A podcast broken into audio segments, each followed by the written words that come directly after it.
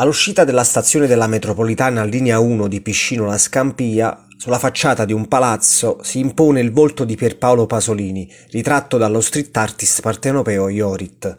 L'opera è stata realizzata in accordo con la regione Campania e la scelta di raffigurare Pierpaolo Pasolini, poeta e scrittore italiano, considerato uno dei maggiori artisti ed intellettuali del XX secolo, vicino alle periferie e all'umanità che la compongono, rappresenta un simbolo di speranza e cultura in un quartiere difficile che ha voglia di cambiare.